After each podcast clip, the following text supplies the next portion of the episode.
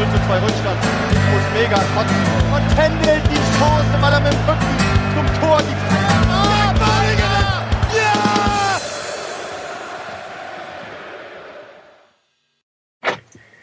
Es ist Montag, der 5. Oktober 2015, kurz nach 19:10 Uhr. Ich bin Michael und ihr hört den Millernton nach der 1:3 Heimniederlage gegen den SV Sandhausen am Samstag. Ich spreche heute wieder mit Stefan von Carpe Diem Sandhausen. Moin Stefan. Hallo Michael. Stefan, als erste Frage, wie hat dir das fertiggestellte Millerntor gefallen? Du warst ja noch nicht wieder da in der neuen Saison, ne? Ich war noch nicht im neuen Stadion. Ich fand, die neue Tribüne hat mir gefallen. Vor allem hast du von einem steileren Winkel. Du siehst eigentlich recht gut. Wir waren natürlich so im letzten Eck hinten ein bisschen eingepfetzt, aber das ist auch nicht schlimm. Hast eine gute Aussicht. Was weniger gut war, ich finde die Ausschankgeschichten unten, die sind noch ein bisschen verbesserungswürdig. Das Bier ging sogar noch, aber auch die alkoholfreien Getränke, was bei dieser Hitze auch viel getrunken wurde, wurden aus einer Flasche extra aufgemacht, umgeschenkt und so weiter. Da gab es dann doch die ein oder andere längere Schlange und das hätte ich mir noch ein bisschen besser vorgestellt. Da kann es noch ein bisschen was zu verbessern geben, und aber nicht, das ist ja mal auf hohem Niveau. Ja, ihr habt mitten in der Sonne gestanden da drüben, ne? Habe ich gesehen natürlich, da hat es voll reingebrannt. Ne? Es war sehr, sehr heiß. Also das war wirklich wie ein richtiger Sommertag in Hamburg am Samstag und es war super schönes Wetter, die Sicht hat es ein kleines bisschen beeinträchtigt, aber vor allem wir haben geschwitzt und das Spiel war ja auch heiß, von daher hat dann das beides dazu beigetragen, dass wir doch eine gute Ausdünstung hatten.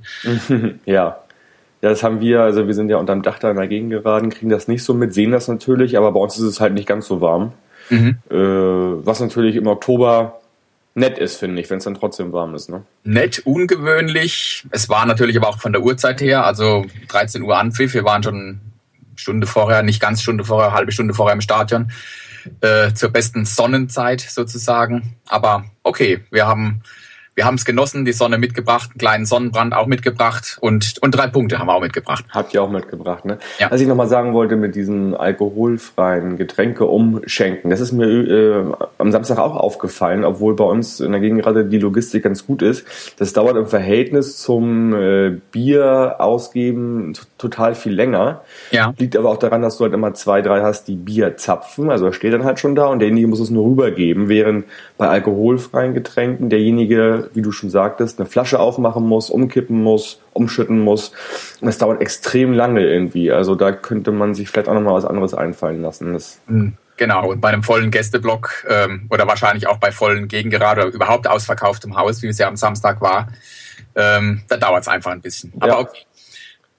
Stimmt. An- und Abreise bei dir auch alles gut gewesen, oder?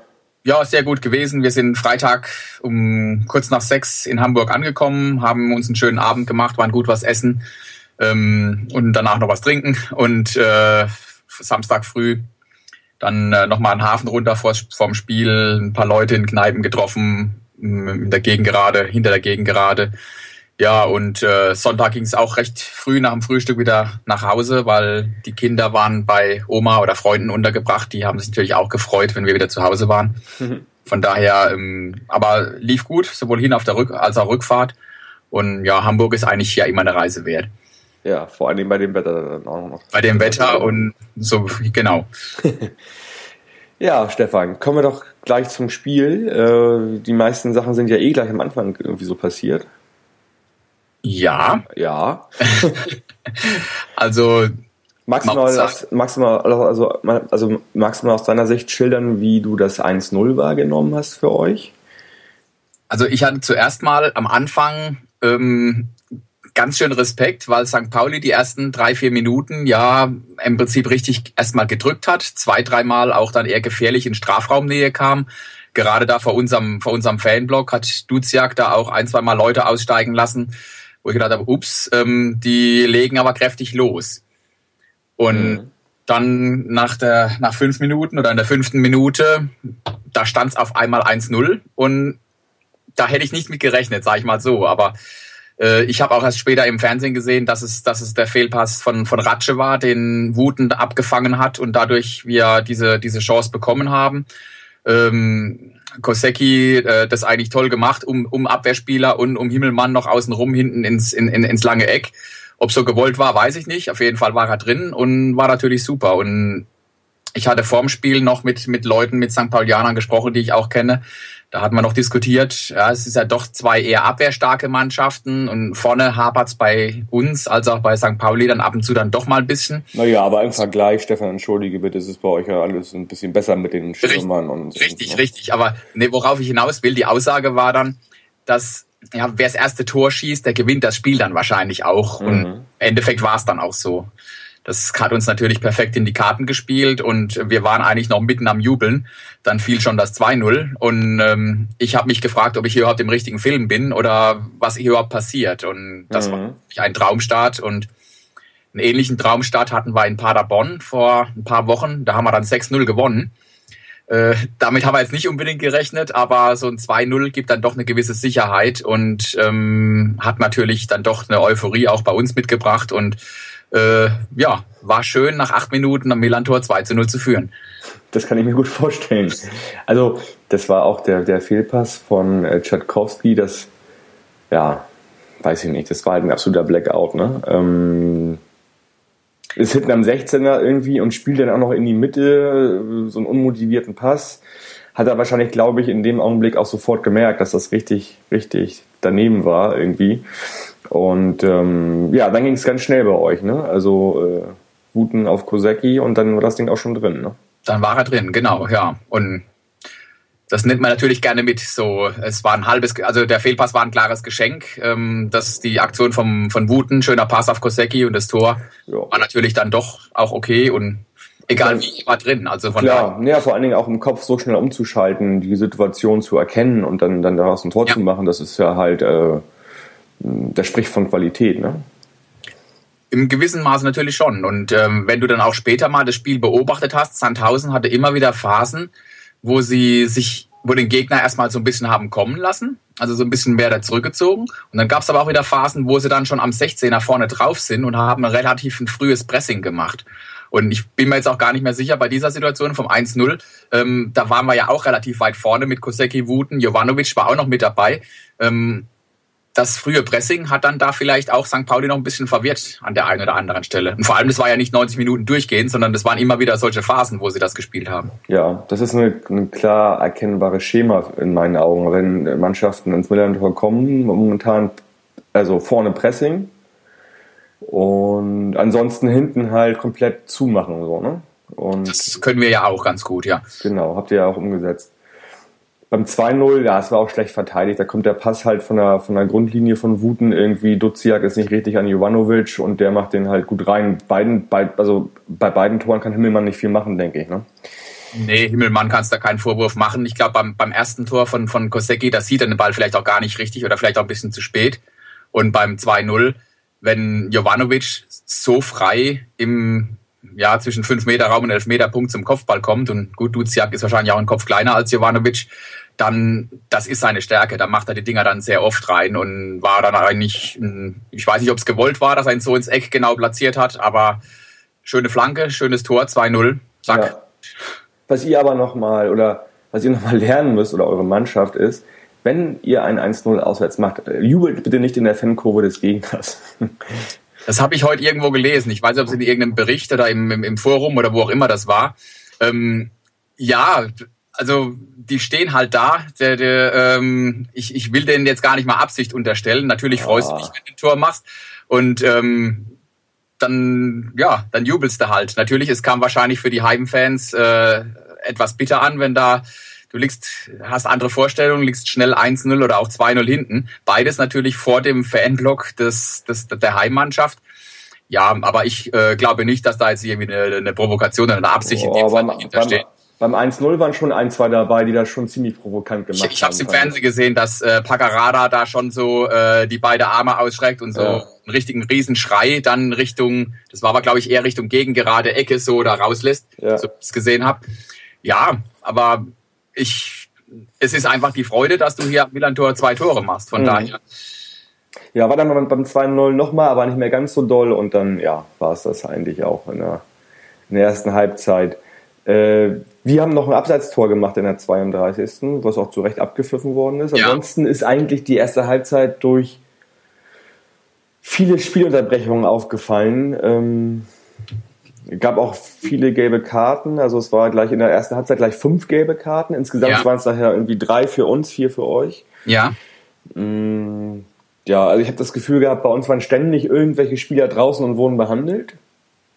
Also sehr viel in Unterzahl gespielt, sehr viel Unterbrechung, dadurch halt auch den Spielfluss irgendwie unterbrochen, und der Kortus kam damit auch irgendwie nicht richtig klar, habe ich das Gefühl gehabt, irgendwie, was er da macht, so richtig. Also hast du das gesehen? Ich hab's ähnlich gesehen, dass, ich sag mal so, die erste 10 Minuten, die 2 Tore für Sandhausen, war so ein bisschen ein Schock, dann hat's so mal so ein paar Minuten gedauert. Und dann kam diese Phase der kleineren Fouls, Nicklichkeiten etc. Und ich habe den Schiedsrichter im Stadion selbst eigentlich auch als relativ schwach empfunden. Ich habe aber auch dann gestern Abend, als ich nach Hause kam, die Diskussion im Forum und sonst irgendwas entsprechend verfolgt. Und ich habe mir gestern Abend das Spiel nochmal auf Sky angeschaut. Mhm. Und ich muss sagen, er hatte eigentlich in ganz vielen Situationen recht. Sowohl was die Fouls von Sandhausen, aber auch Sobiech geht in Zweikampf, hat den Ellbogen draußen, ist ein klares Foul. Und auch die eine Situation kurz später, wo Dudziak Kosecki mit dem Ellbogen eine mitgibt, und es war halt auch ein Foul. Also da, für mich da könnte man auch, also da hätte man auch rot geben können, ne? Wäre hart gewesen, aber es gab's vielleicht schon mal. Also von daher, interessant fand ich dann, gerade bei dieser Szene, hörst du ganz laut im Sky-Hintergrund, wie dann die Gegengerade anfängt, ihr seid eine Schauspielertruppe.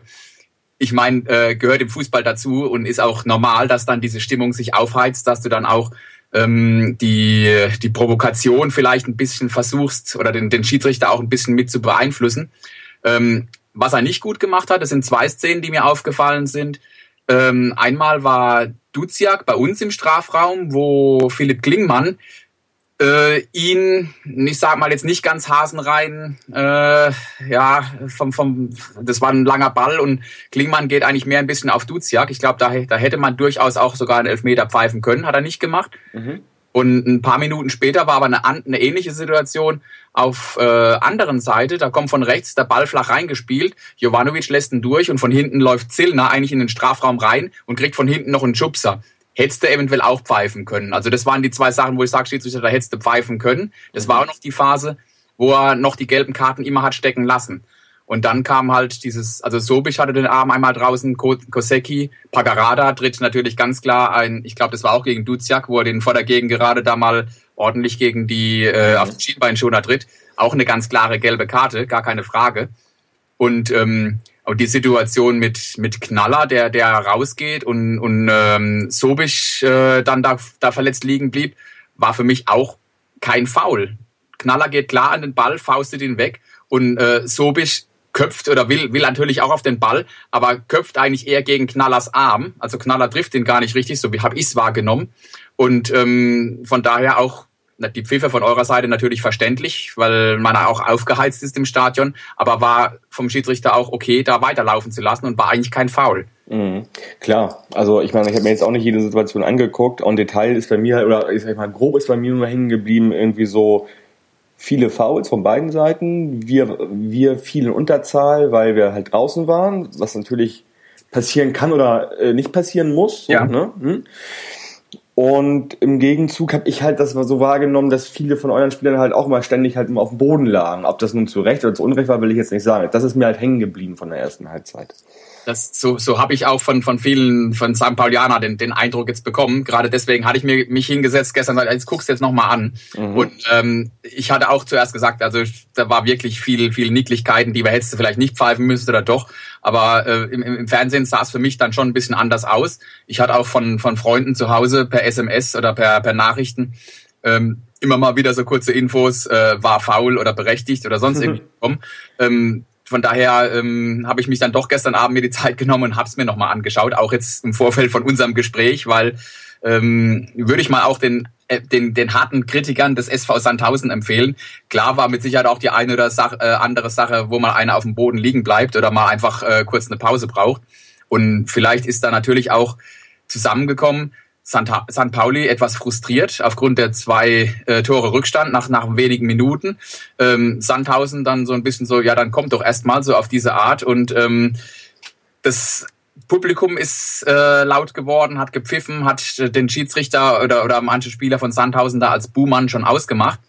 Aber letztendlich hat St. Pauli, meine ich, sogar mehr geschadet, diese aufgeheizte Stimmung, als dass es was genutzt hat, weil die Leute haben dann lamentiert, mit dem Schiedsrichter rumgemacht, und ich glaube, das hat sie dann eher nochmal runtergezogen, als dass jetzt das eine Motivation war, um im Spiel da jetzt richtig nochmal Vollgas zu geben. So war mein Eindruck dann auch ein bisschen. Also im Nachhinein muss man sagen, war vielleicht dann nicht ganz die beste Reaktion dann von vielen Spielern. Aber wie gesagt, sind Sportler. Ich bin auch einer, der emotional im Stadion ist und auch über einen Schiedsrichter und auch mal über den Gegner schimpft, wenn ich den Eindruck habe, ich werde benachteiligt. Von daher, das ist Fußball, das gehört auch dazu. Klar. Ja, und ansonsten war eigentlich gar nicht mehr so viel. Also ihr hattet ja auch wenig Chancen. Also ich würde auch mal behaupten, eigentlich, ihr habt aus 4 Chancen, 3 Tore gemacht, ne, insgesamt gesehen. Ja, ist doch eine gute Statistik. Aber auf jeden Fall, kann man nicht anders sagen. Nein, also ich hab mich im Prinzip ein bisschen ab und zu auch geärgert, weil natürlich, wenn du 2-0 am Millerntor führst, dass du dann nicht da weiter ständig nach vorne stürmst, ist logisch. Und durch das hatte ich vorher auch in unserem Gespräch ja schon angekündigt, dass ich eher mit einer verstärkten Abwehrreihe bei uns rechne. Das war eigentlich klar, dass sie dich nach dem 2-0 jetzt lass erstmal St. Pauli ein bisschen kommen, wir machen hinten gut zu, räumen im Mittelfeld ein bisschen ab und dann gucken wir mal, vielleicht setzen wir noch den einen oder anderen Konter. Leider ja, fand ich... Das war mir auch klar, dass das ja so ist dann auch, ne? Leider fand ich, das war ab und zu, wenn man gut nach vorne gespielt haben, entweder zu hastet oder den Ball dann nicht richtig letzte Konsequenz gespielt haben, die haben wir da einfach nicht sauber ausgespielt. Das hat mich ein bisschen geärgert, weil in der ersten Halbzeit jetzt vielleicht nicht, aber in der zweiten Halbzeit hättest du vielleicht dann irgendwo, wenn du das 3-0 setzt, ist, glaube ich, der Drops ganz gelutscht. 2-0 ist ein gefährliches Ergebnis, weil so, wenn der Anschlusstreffer fällt, dann ist am Millerntor alles möglich, das wissen wir ja auch. Und von daher, 3-0 wäre natürlich dann Ruhe gewesen, aber da haben wir nach vorne einfach dann mehr oder weniger das Spielen, ich mag jetzt nicht sagen eingestellt, aber es ging nicht mehr viel nach vorne. Mhm. Ich meine, klar, du sprichst das ja auch an. Also dieses 1:2 von Choi, der ja für Dudziak gekommen ist in der 75. Ja. War ja eigentlich zu einem guten Zeitpunkt. Also du hast dann nochmal so 15, je nachdem mit Nachspielzeit, bis 20 Minuten maximal irgendwie Zeit, da was zu machen. Genau, ja. Und das war so einer dieser typischen St. Pauli-Momente eigentlich in meinen Augen. Ne? Ich habe auch zu meinen Leuten alle gesagt, jetzt wird's nochmal verdammt eng, weil du hast gemerkt, das Publikum war sofort da, jeder hatte auch gewusst, jetzt 2-1, da ist alles wieder drin, es ist noch eine Viertelstunde oder vielleicht noch ein paar Minuten länger zu spielen, und da haben wir dann auch erst nochmal gesagt, so, jetzt müssen wir aber aufpassen. Ja. Kam anders. Genau. Also dann, dieses 1-2 ist gefallen, war dann doch, ich habe es auch nochmal gesehen im Fernsehen, doch viel, viel mehr abgefälscht, als ich das im Stadion so gesehen habe. Ja, was mich ein bisschen ärgert, war die Situation davor. Es gab einen Freistoß, ich glaube, es war Meier, oder wer hat ihn geschossen? Ich weiß es, ich glaube, Meier war es. Der ging eigentlich einen Meter am Tor vorbei, aber... Meier war das, ja. Meier war es, aber Knaller hat auch mal was halten wollen und ist da hingesprungen, hatten auch... mach ihm da keinen Vorwurf, aber hatten dann im Prinzip letztendlich erst zu dieser Ecke gebracht, die dann zu dem Tor geführt hat. Mhm. Wenn er den rauslässt, kriegen wir einen Abstoß und uns geht weiter, aber okay. Habe ich gar nicht so wahrgenommen in dem Augenblick, okay. Ja, also der Freistoß, der wäre eigentlich einen Meter vorbeigegangen neben Tor. Im Stadion habe ich es auch nicht gesehen, aber sei es drum. Dann war halt natürlich der Eckball und gleich danach das Tor. Und da war St. Pauli eigentlich wieder mitten im Spiel. Genau, eigentlich. Und dann kam ein langer Ball in den Strafraum und dann fault Buballa Bouhaddouz. Ja, wie siehst denn du das? Ich sage jetzt mal nichts. Also ich im Stadion sofort gesagt, Elfmeter, das sah einfach so aus. Also komplett umgerempelt. Ja. Im Fernsehen gestern habe ich es auch noch gesagt und deswegen kann ich einfach nur sagen, das ist ein Elfmeter.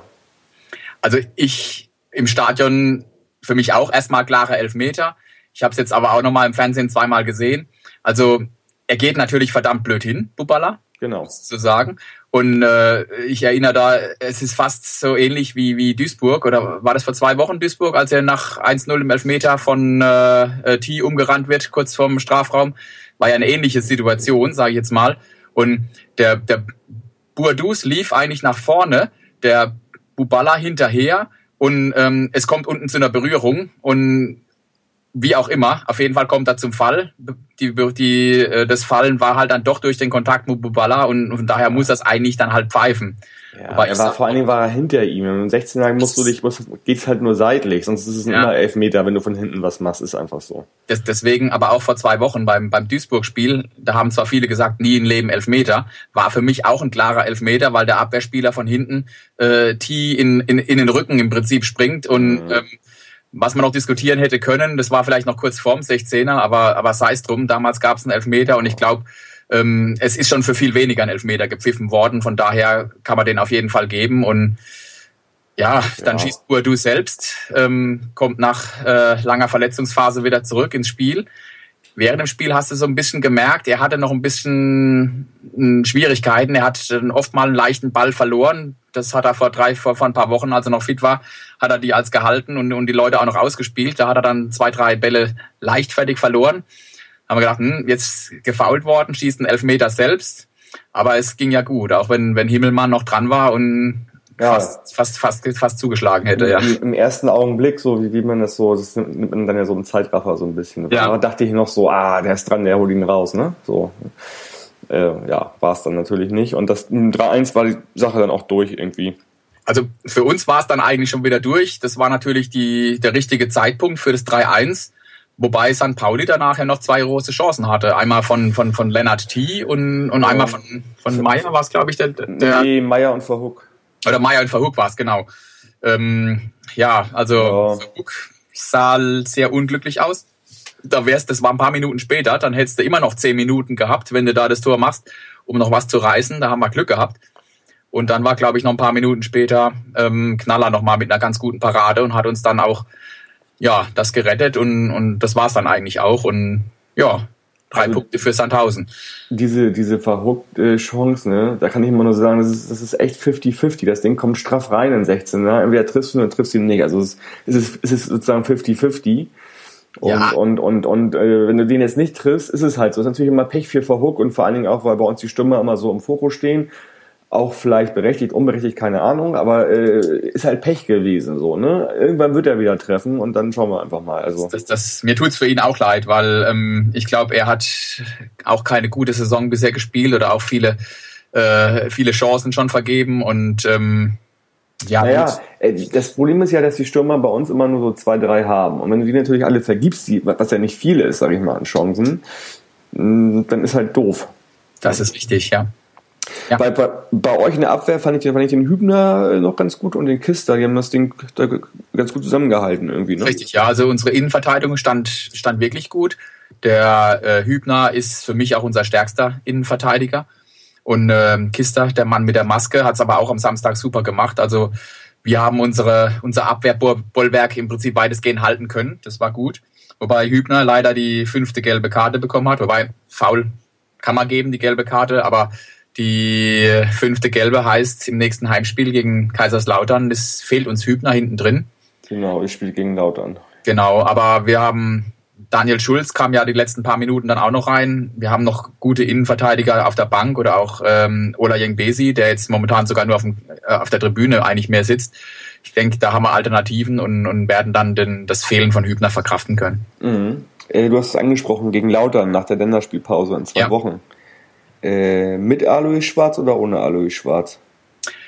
Du spielst auf diese Kicker-Kolumne an, wo er als Nachfolger von Mönchengladbach André Schubert gehandelt wird, oder? Ja, genau. Ich habe es nur kurz mitbekommen. Ich sag's mal so, Alois Schwarz war auch in Sandhausen immer mal wieder nicht unumstritten. Und wir sind aber froh, dass wir ihn haben, weil er hat doch mit auch aus, sage ich mal, Talenten aus niedrigeren, unteren Ligen in Sandhausen was aufgebaut. Wir haben ein gewisses System und mittlerweile auch so eine Flexibilität, dass wir auch mal nicht nur defensiv, sondern auch in der Offensive immer wieder Akzente setzen können. Und von daher fände ich es momentan schade, wenn er gehen würde. Ich weiß auch nicht, ob er wirklich so nach Mönchengladbach passt. Bei uns, er wohnt in Mannheim, also das sind 20 Kilometer von Sandhausen entfernt. Er hat hier seine Familie, er hat hier alles. Und warum soll er von Sandhausen weg? Außer dem Geldes wegen natürlich. Aber zumal ja André Schubert eine sensationelle Bilanz bisher hatte, also mit richtig, 9 Punkten aus 3 Spielen. Richtig, wer hätte das gedacht, dass André Schubert mal bei Gladbach auf der Bank in der Bundesliga sitzt, aber gut. So sind die Geschichten manchmal. Du kommst irgendwo, kommt mal wieder unter und dann in dem Moment geht der Trainer oder wie auch immer und schon bist du im Rampenlicht, und wenn du dann jetzt wie Schubert 3 Spiele gewinnst, ist es verdammt schwierig, auch für den Vorstand von Gladbach jetzt momentan ihm einen anderen vor die Nase zu setzen, weil wenn das nämlich dann nach den ersten 2 Spielen bei Gladbach wieder anders läuft oder schief geht, dann gibt's da auch erstmal wieder Trubel. Ja. Einfach mal machen lassen. Und das spart ja auch Geld für Gladbach, wenn sie diese Lösung bevorzugen würden. Genau. Und wenn sie einen Alois Schwarz haben wollen, dann müssen sie ganz tief in die Tasche greifen dann. Ja. Okay. Stefan, sonst noch irgendwas zum Spiel drumherum?